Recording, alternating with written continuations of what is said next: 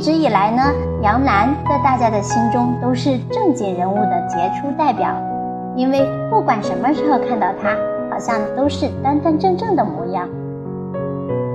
杨澜是主持人、媒体人、传媒企业家，所以呢，自然不像明星那样能够美到令人夺目。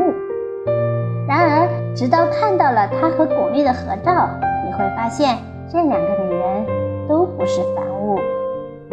这一种由内而外的杨澜从久有，可以说是幸运吧。杨澜在大学刚毕业的时候，就成了央视正大综艺的主持人。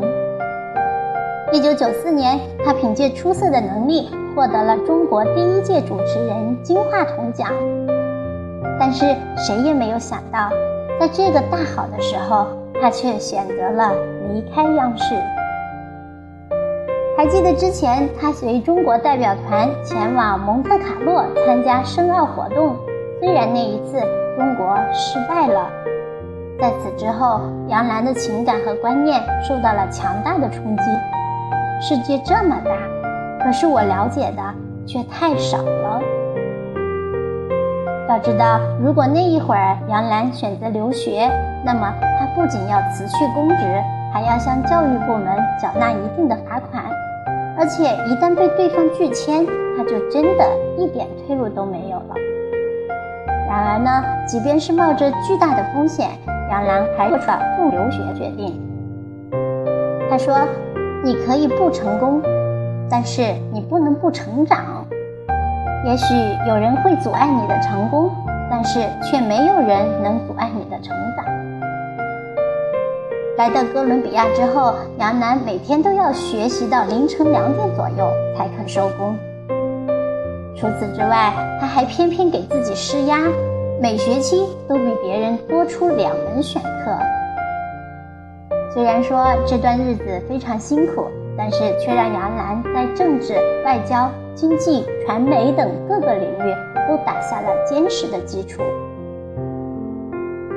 因为拥有的足够多，所以对于杨澜来说，她总是期盼着让自己能够更好。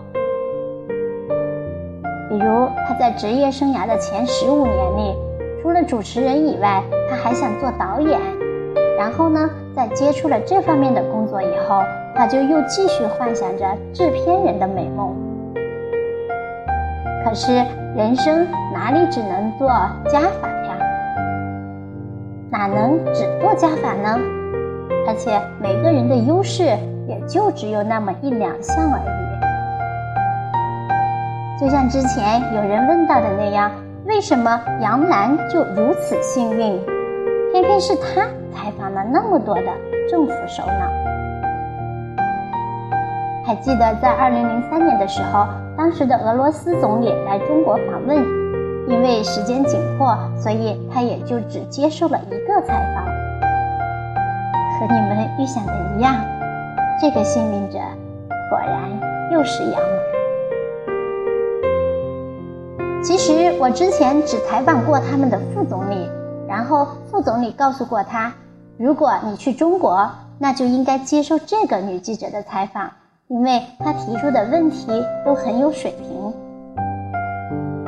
其实有时候就是这样，我们无需样样做好，因为只要一件事能够做好，你就能拥有下一次的机会。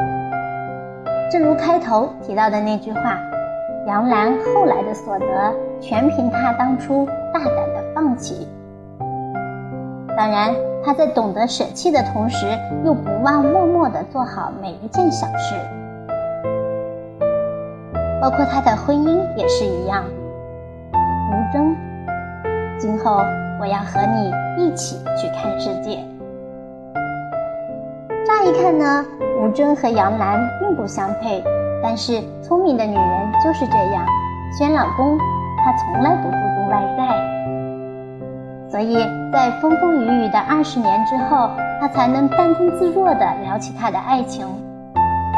最好的关系，就是让双方都有机会成为更好的自己。当然，除了放弃以外，杨澜也有要不断追求的东西。就比如他一贯优雅的形象，从来没有过不当。其实呢，早年在工作面试的时候，杨澜本以为能靠能力取胜，但是没想到后来竟然因为形象问题惨遭拒绝。后来她才明白，一个女人，你只有将智慧和形象集于一体，那才会足够完美。而如今的杨澜，她有窈窕的身姿，优雅的举止，独特的见识，以及流利的外语，于是无论走到哪里，他都自带光芒，无需别人赘述。